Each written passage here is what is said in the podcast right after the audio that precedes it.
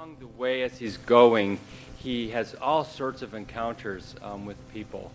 And um, it just kind of, the idea that things just happen in the normal course of life. Um, just the goings along that he was doing that we all do. And in that normal course of going, there's all these interactions that happen. And uh, Jesus meets these people, and these incredible stories come out of that place. And I like the fact that he doesn't rush past people. I used, um, I haven't really figured it out here in um, Arizona yet, but um, I used to hike a lot, and um, when I was going up uphill, um, whenever someone coming down the road towards me, I'd always stop and carry on a conversation. It gave me a chance to stop and rest. But going downhill, I would just kind of scoot around people and go off. But Jesus is not like that. He always stops. Um, he always stops in the path. He, he intersects with people and engages them and um, brings something for us as well. And each, count, each encounter Jesus has, because he's God himself, God with us, we looked at that, is, is a revelation. It's, it's a fresh revelation of his presence. And as we looked at in, uh, remember the Advent series, we looked at different individuals, and each of them we looked at their encounter with Jesus, with his presence, and then their response. And then in the course of January, we were looking at how do we um, hear God in his word and through other means. And each of them is God brings a revelation to us, and then we're called to have a response to that. And we're going to continue the exact same thing from now through the um, end of March as we encounter Jesus. That's revelation, it's Jesus, God's presence. And we're going to look at how people responded to that. And then hopefully, a little bit below that, there's always this calling for something else. There's a deeper calling even in these stories. So we're going to um, walk through those, uh, several of them um, as we walk about, uh, walk with Him and see how He interacts, see their responses, see how people are transformed and being uh, transformed in the midst of those things as well. And today we're going to start out with a blind man on the road. Um, Bartimaeus, let me pray, and then we're going to uh, just walk through the story together. Father, thank you for your word. Thank you for that we get to. I love the Gospels, Lord, and that we get to kind of sink ourselves into these stories of people that you encountered along the way. Um, might we um, be able to enter into it, and in the midst of that, Lord, um, penetrate our hearts with the things that you want to get, um, get stirred up in us. In Jesus' name, amen. Um, I'm going to do what I'm going to do this morning, and um, Jerry's going to be talking next week about the centurion. John O'Hare is going to bring us, I'm trying to remember where, which one he's got. Uh, I think the. Uh, I forgot, but I'm blanking out. But anyways, we got a bunch of them. They're coming up down the road here. What I'm going to do is I just want to tell the story. We're just going to walk through the story um, without a bunch of extra things onto it. But just let's just go through the story, and it's familiar, but let's live the story a little bit. And then I've all the stuff we talked about last month. I kind of did that, and I'm just going to jump ahead at the end there to um, how how the how the story impressed me. Um, the, the the one or two things that really got a hold of my own heart, and try to share those with you um, today. So we're in Luke chapter um, 18. In your bulletin, there's an outline. It identifies the other passages where this is coming from Matthew chapter 20 and uh, Mark chapter 10 as well. Um, and it starts out with this Luke chapter 18, verse 35. As he drew near to Jericho, there was a blind man, and he was sitting by the roadside begging. A blind man sitting by the roadside. When I did youth work, I played guitar. I can do three chords and Blind Man Sit by the Road and He Cried. Remember that song? Anybody remember that? It, was an easy one to play. It's the only one I could play. I'd break the strings, and kids always thought that was great, and then I wouldn't have to play it anymore. It was great. But um, Blind Man Sit by the Road and He Cried. That was the whole song, basically. Um, the guy sitting by the side of the road we meet here. Um, in uh, Mark, Matthew 20 and Mark 10, we get a little different perspectives. Um, Mark 10 actually names the person as Bartimaeus. Um, Matthew actually tells us that there's two blind men on the side of the road. Um, there was probably way more than just two, but these are the two that Jesus encounters here. Um, it appears it's all the same story here, just that Luke is going to pull out one who is unnamed, and I'm going to assume he's Bartimaeus because the, the encounter is identical as we get out of Mark chapter 10. But he's sitting on the road um, to Jericho. Jericho is about 18 miles from Jerusalem, about five miles from the Jordan River, hot and dusty. Um, not a safe place to be, but it's where Jesus is passing through. It's interesting that Matthew and Mark tell us that Jesus was leaving Jericho, and uh, Luke tells us that he's approaching Jericho. So, how does that work? Um, the, the fact is, you remember something bad happened to Jericho, like a long time before that. Remember the walls came down, and there's all these ruins, and there's this old city of Jericho. And then actually, Herod the Great had actually built up a new, like, his like summer home kind of deal um, in a new Jericho, and so he's actually rebuilding Jericho. So we have an older ruined Jericho and a newer place, and there was a space between the two of close to a mile. So most likely what's happening is Jesus has come into the old city has passed through the old city, so he's leaving that Jericho, and now he's entering into the newer city, and Bartimaeus is somewhere in between along the road, along the way. It's kind of, um, maybe I'm reading into this, but I like the idea of Jesus passing through this old place. He meets Bartimaeus and bringing him to something new. There's something new up ahead, and Bartimaeus is sitting in this old place waiting for that. So Jesus is passing through here. Um, there's two men, as I said, in, uh, in Matthew, and we identify him in Mark as Bartimaeus. Um, it says in Mark that he's the son of Tim- Timaeus. Um, interesting that Mark almost never names people that get healed. Uh, this one is named, and even his father's name is given there. Um, I don't know why, but it's possible that he was well known in the early church, so they all knew his name, and that this encounter carries on down the road, which would be a, um, which I'm going to guess is happening. But he's, uh, he's a blind man. Um, in those days, if you had a disability and couldn't work, um, you have no means by which to get anything. Unless you've got a rich family that was going to pay for you and take care of you, you were completely on your own for yourself. And there was no government that's going to give you any money.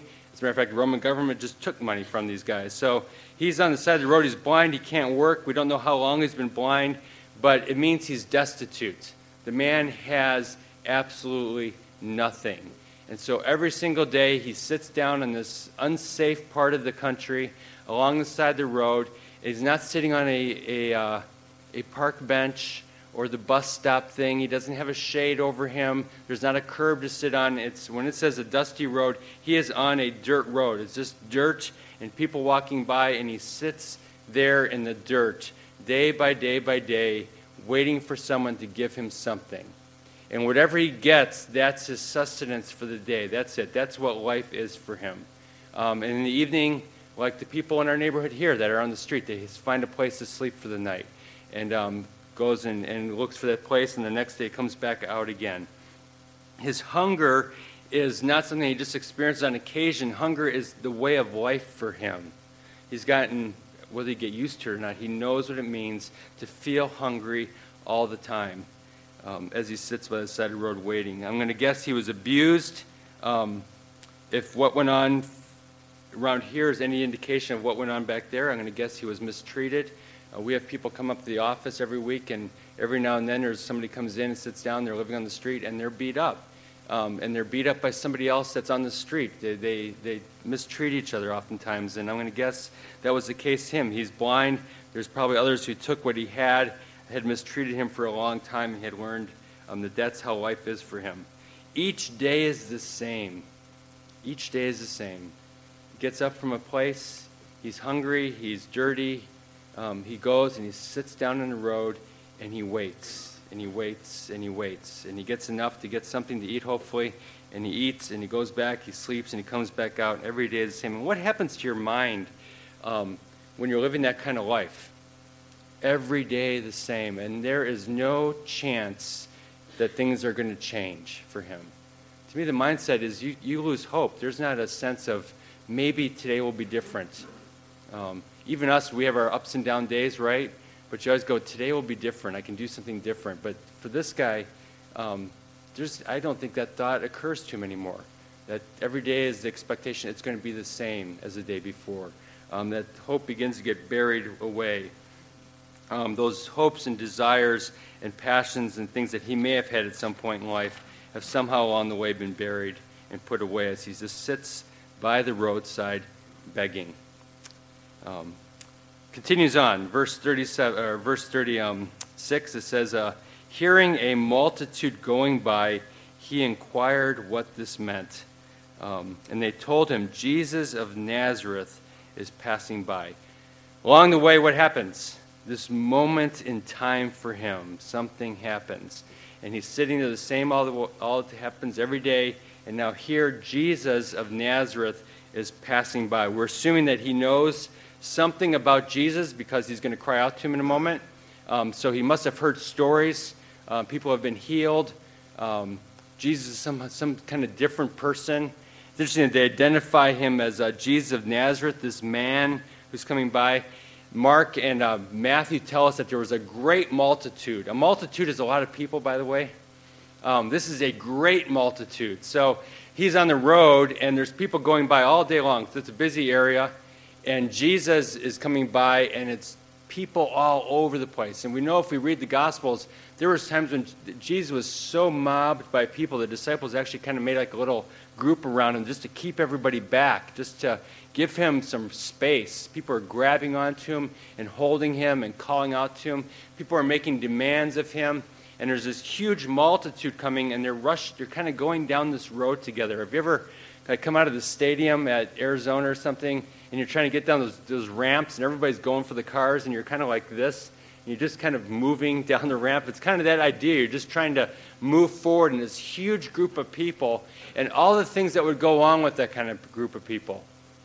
I've ever been in a huge crowd full of mixed groups? It's people are yelling and they're shouting, and they're talking to each other, and there's kids that are crying, and there's kids that are lost, and there's people falling down, and there's people going the wrong way, and all that kind of stuff that goes on, and that's probably happening here. You have this huge multitude, and it's noisy, just a loud. So he hears noise on the road, he's listening, he's begging, and suddenly the noise begins to get louder and louder and louder as this big, big group of people begins to move through um, and coming by his way. And so he asks what would be reasonable. He says, What's happening?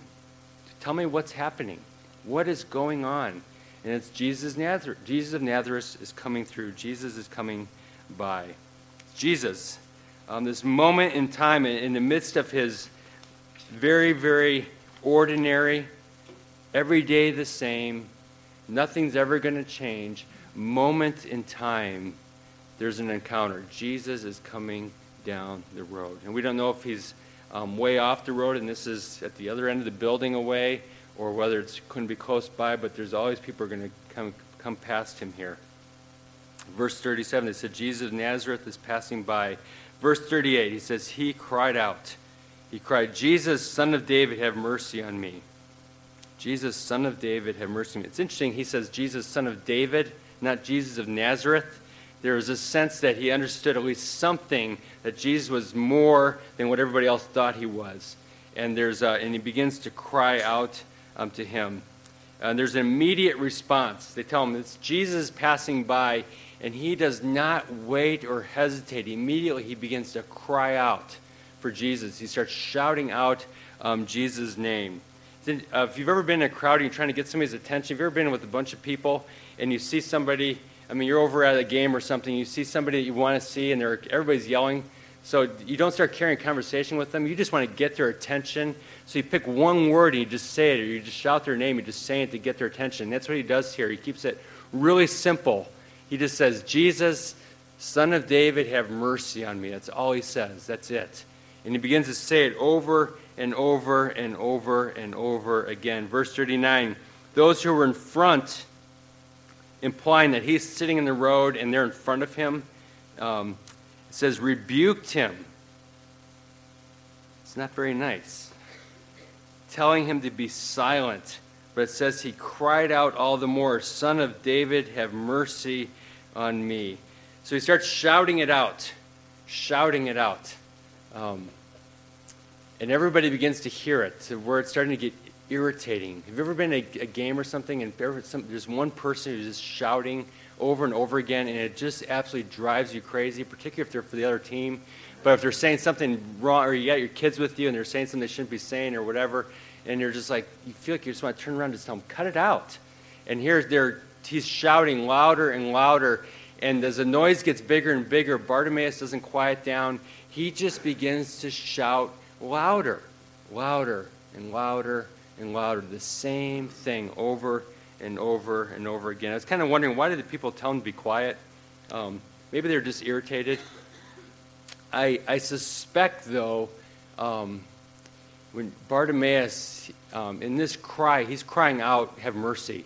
There's a, a cry of need that's pouring out of him. And I don't know if, if somebody here all of a sudden stood up and said, I want to share something, and you stood up and started sharing, I mean, really kind of opened it up.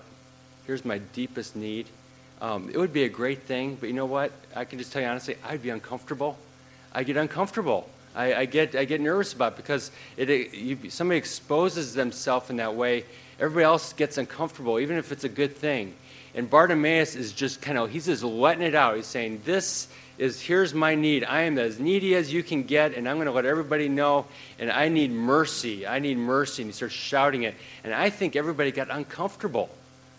Everybody got uncomfortable. And um, they tell him to be quiet, but he doesn't. He gets louder and louder and louder. And then the great point of this, this story happens here in verse 40. It says, Jesus stopped. Jesus stopped and he's commanded him to be brought to him. And he says he came near. Isn't that great? In the midst of all this stuff going on, and Jesus is rushing down the road, and this whole big group is going, and it's pressing and moving. And here's this guy shouting out. And if they go any further, his voice is going to get faint, right? It's going to fade out. And Jesus stops right there and says, Bring him to me. Bring him to me. Jesus stops. Says, Jesus said to him, told him to come. And it says, Bartimaeus came near. Mark says it actually threw off his cloak that he was wearing, and he says he sprang up. I mean, he was ready to respond. And they brought him to Jesus. Jesus stops and he comes to him. We need that kind of response, the kind of response that when Jesus stops, which he does all the time, that we are ready to respond. We spring up and we're saying, I'm ready. I want to hear what you have to say. Um, an uninhibited response, completely unhesitating question comes out why did Jesus stop? Um, he is not the first person asking Jesus to do something for him. Everybody was asking Jesus to do something for him. That's how we get in the Gospels. They're constantly asking him to do something. As a matter of fact, most people could just grab him and touch him or getting healed. So it's like, what made him stop? Um, to make him be quiet? I don't think so. Um, was it to show everybody how what great things he can do. I don't think that was it. He had been doing that all along. As a matter of fact, he is on his way to Jerusalem to die at this point. He is set on another course. Actually, tells one of their passages that he was he was set on the course to go to Jerusalem. Nothing was going to stop him. If there was one time he was not going to stop on the way. This was it, because he was going to go to finish his, his course. And yet he stops. And I think it's because when Bartimaeus' voice rang out, he heard something in him that he didn't hear in other people and he heard, I think he heard an unbared heart that was just completely opened up and it was ready. And Jesus can hear that. Jesus can hear that through everything else. He hears that heart that's going, I am desperate. I am absolutely desperate. And Jesus hears it and he stops and responds to him. So he comes, the people bring him to him. Verse 41 Jesus asked him, What do you want me to do for you? What do you want me to do for you? Jesus standing there right in front of him. The man comes, he can't see, and Jesus says, What do you want me to do? Isn't that a great question? Imagine Jesus sitting here with us, and he just looks at you and says, What do you want me to do for you? And in, in, implied in that question is, Whatever it is, I'll do it. I mean, that's what comes through here. He's not just saying, Give me five choices and I'll pick one. He's not saying, uh, What do you want me to do? and I'll think about it he could have asked that differently. He just says, What do you want? What do you want me to do for you? It's just wide open. He can ask whatever he wants. Um, we might think it's a silly question because Bartimaeus is blind. I mean, Jesus knew it. Um, of course, what does he want him to do? He wants to see, right? And that's what he says. Bartimaeus says, I want to have my eyesight. I want to be able to see again. Um, he couldn't hardly think about anything because his blindness was characterizing his entire life. But Jesus asks him anyways, and I think the reason Jesus asks him is he wants Bartimaeus to speak it out. He wants him to say out loud, This is my need. This is what I want. Um, there's something about when Jesus comes and, and comes to us, there's something about just speaking out the need. Jesus knows it, right? He knew it was in his heart. He knew what he needed. He, he healed people all the time that never asked for it.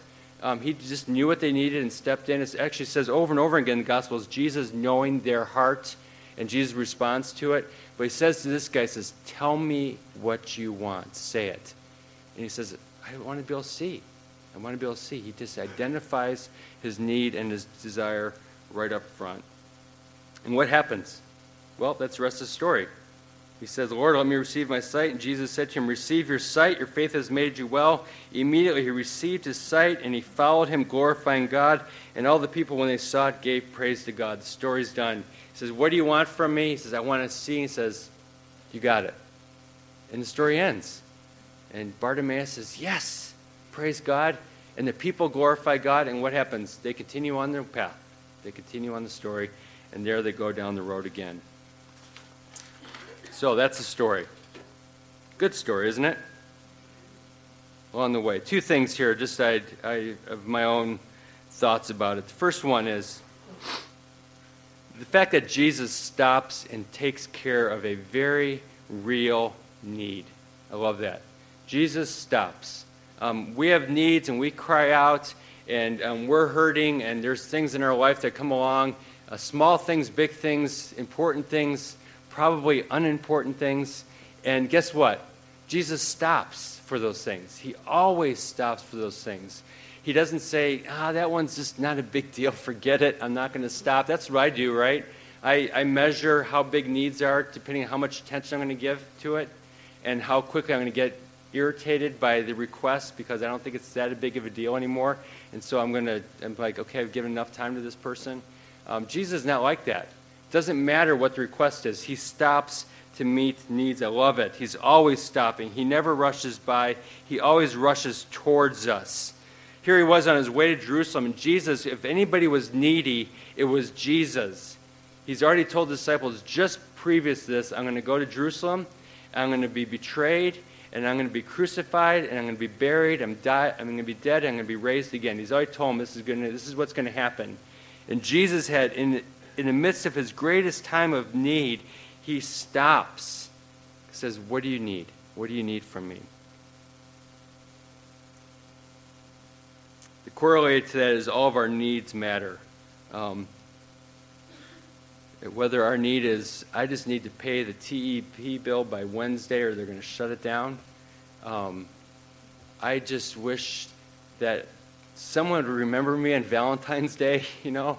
Um, I was underneath. I was, had Friday. I made sure I kept Friday off. I'm trying to take Fridays off, and I had Friday off and had plans for it. I ended up spending half the day underneath my wife's car trying to get the starter out. Um, and then I realized I had no nothing to clean my hands with, so I tried using brake fluid. It actually worked pretty good. Um, but I had to go pick up my son, and I'm halfway through this thing, and I'm covered in grease. So I just put these big, huge gloves on, and I'm driving through Desert Christian. People are waving to me out of their fan, they're nice cars, and I'm in this my thing. I'm waving with work gloves on, and um, I didn't want to do that. You know, and I'm underneath my car. I was not thinking about any other things deeper than just getting the silly starter out of the car. And I'm telling Jesus about it. You know what? He cared about that because that's what was going on for me at that moment. He cared about it. He stopped and listened. He's going to. I don't know if he helped me get it. I think he helps me get things like that out. But the car started. It was a miracle when it was all done He cares about our troubles. He cares that we need food. He wants to take care of our bills. He worries about our hurts. He, he cares about the fact that we had a conflict with our roommate the night before, and it's sure to be all gone in a day, but at that moment we feel it. He cares about those things. And he stops and he meets those needs because he knows when, when those needs are unmet, we have trouble thinking about other things, don't we? They just dominate our mind. Those, those things are just, they're so, they're temporal, and they're not and they get resolved eventually, but they set on our heart and they keep us from going further. And Jesus wants to meet those needs. He takes care of Bartimaeus' blindness, which is a huge need, but still a temporal one.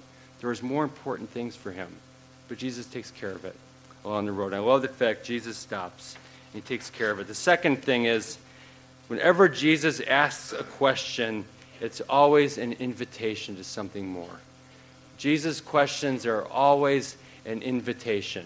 And here, in this case, we're getting the same thing. As a matter of fact, you can go back um, earlier in this gospel, just before this, Jesus has a couple encounters. Remember, he encounters a rich young ruler, which happens just before this. And the rich young ruler comes along to Jesus and says, Tell me what I got to do for eternal life. And Jesus says, Well, keep the Ten Commandments. And he says, Well, I've done all that, which we all know is not true, but that's what he said, okay? I've done all those things. So Jesus says to him, What? Take everything you've got and give it to the poor, and then come follow me. Now, if you give everything to the poor, do you get saved, by the way? No, it doesn't work that way. What was going on? He was bound to his riches. They bound up his heart, and they kept him from understanding God's deeper touch into his life. So Jesus wants to free him from that. So what was Jesus hoping he would say?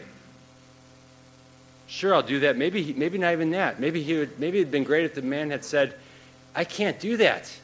I love it too much. I love those things too much. I can't get rid of them." Even that response would have been a great response. He doesn't respond at all. It says the rich man walked away sad. Nothing. He didn't unbear his own heart. Didn't even share that I can't get rid of my riches. They're just too important to me. I think if he had said that, Jesus said, That's what I wanted to hear. Because I can do something about that for you. I think that's what he would have said. But he doesn't share it. He goes away. Jesus asks a question in a, in a sense here, and the man walks away untouched.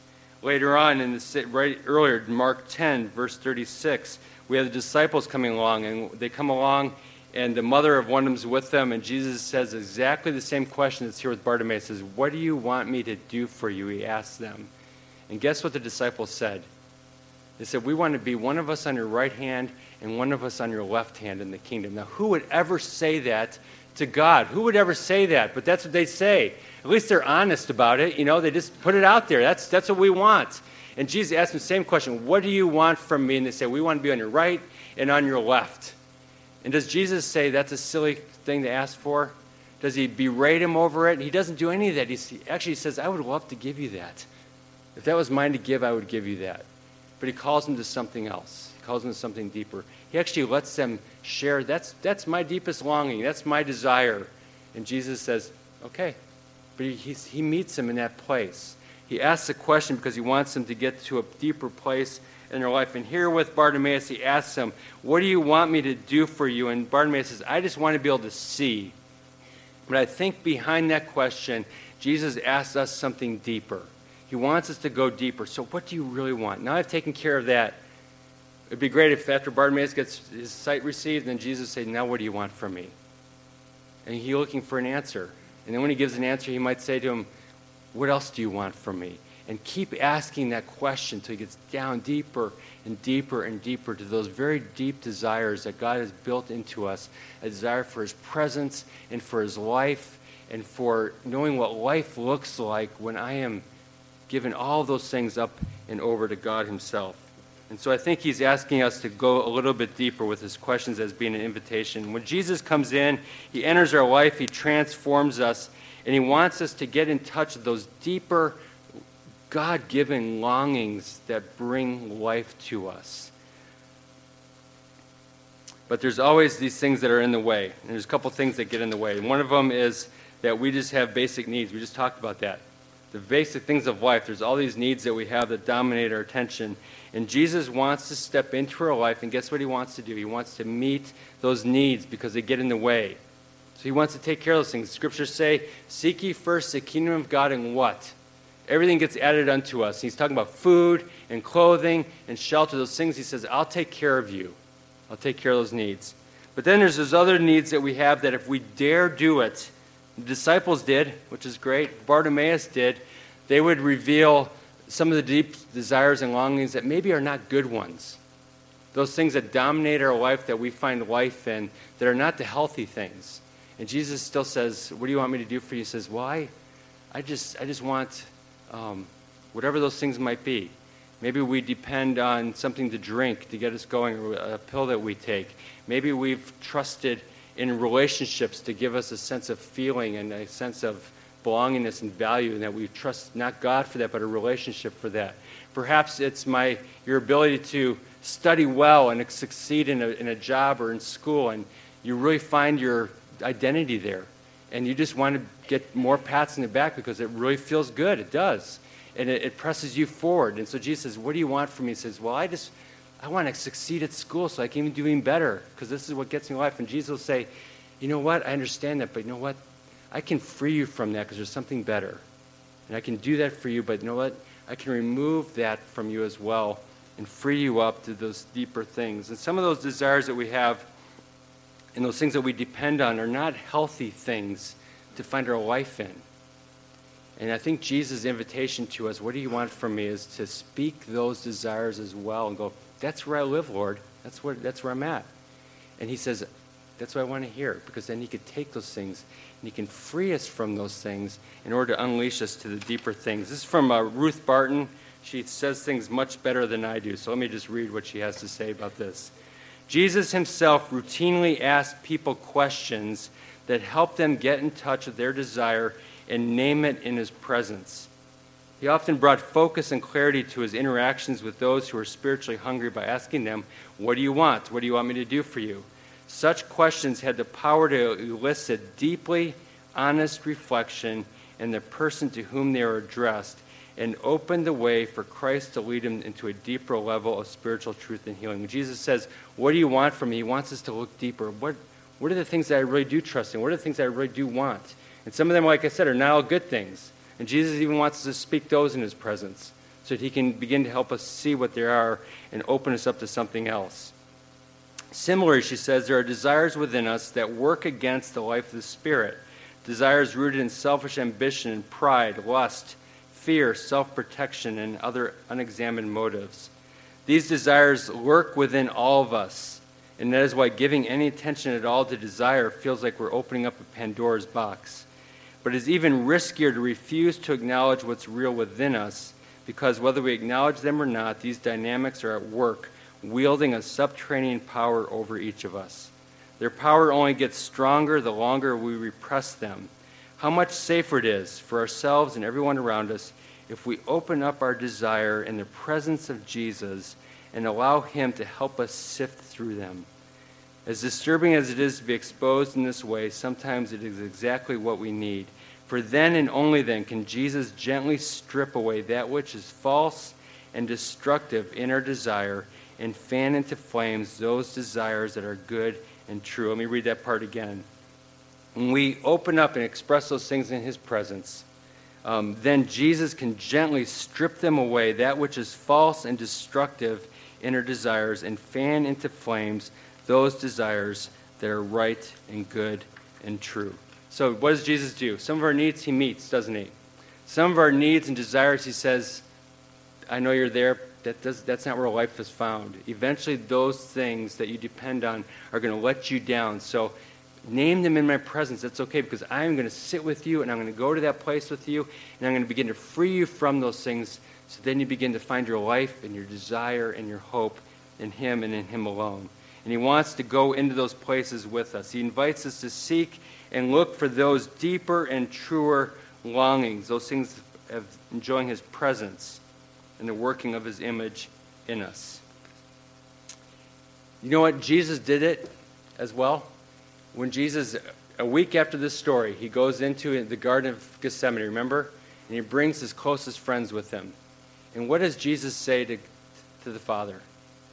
He says, I don't want to do this he actually speaks something out loud that maybe wasn't the sound like the thing to say. I don't want to do this, he says. He shares his, his this the truth of his desire in his heart. I don't really want to do this.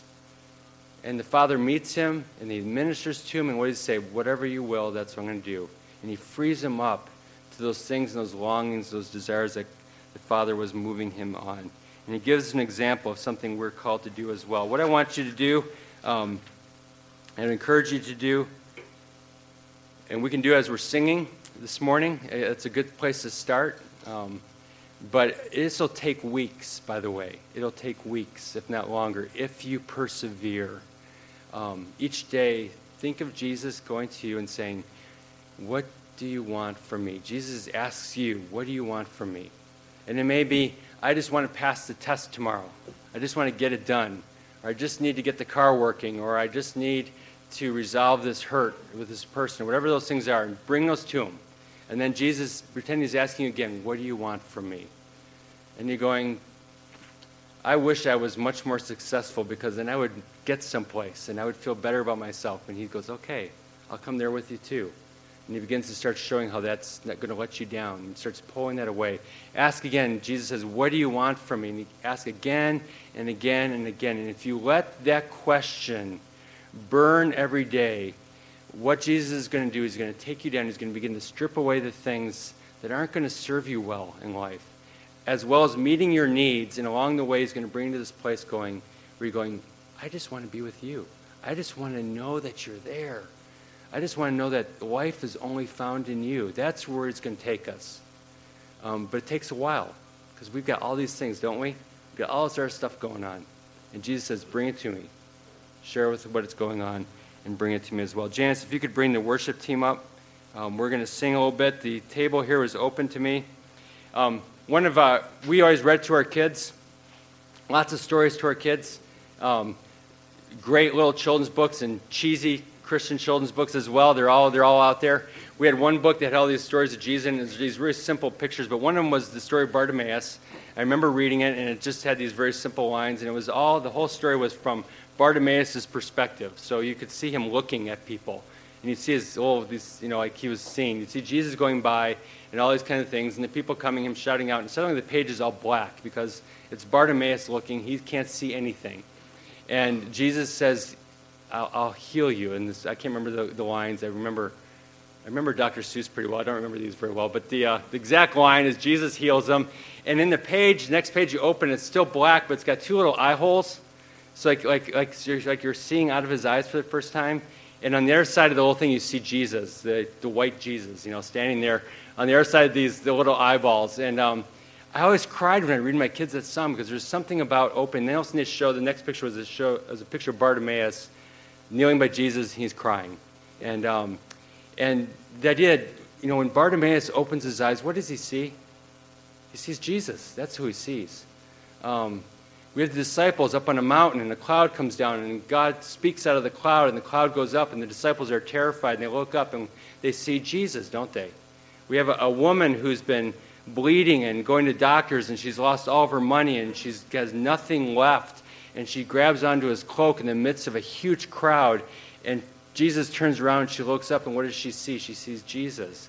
We have a woman who's caught in adultery, and they're about ready to kill her, and she's in the dirt with her head down, and Jesus calls to her, and everybody's gone, and she looks up, and she sees Jesus. Um, we have a thief on the cross. We'll look at him on Good Friday and all the things going on, and he looks to the side, and what does he see? He sees Jesus. And his, um, in this story, God's, the Lord's question, what do you want from me, is all designed for us to see Jesus more clearly, because that's the source of life for us. And to begin to see past all the other things that dominate our attention, our time, and our needs, and the things that we rely on that are going to sh- not hold up well eventually, to get us to see Jesus. And we have the table here as a reminder that He did all the work for us. The table, as Janice already said, is an invitation says, Come, I've already done all the work. The work has been done, it's all yours. Um, just come. Come with all those needs. Come with all the things you depend on that are, are never going to work for you, but come anyways, all those things, and I'll go to those places with you. And I'll begin to free you from those things. Come, and He says, What do you want me um, to do for you? Lord, bless the uh, table behind me and the one in the back. Um, our singing, our time together, um, bring the words of what do you want me to do for you back to our mind and our heart over and over and over again until you get down to the very core where our heart begins to cry out just for your presence, just for your work, um, just for your life. That you may accomplish that in our midst. In Jesus' name, amen.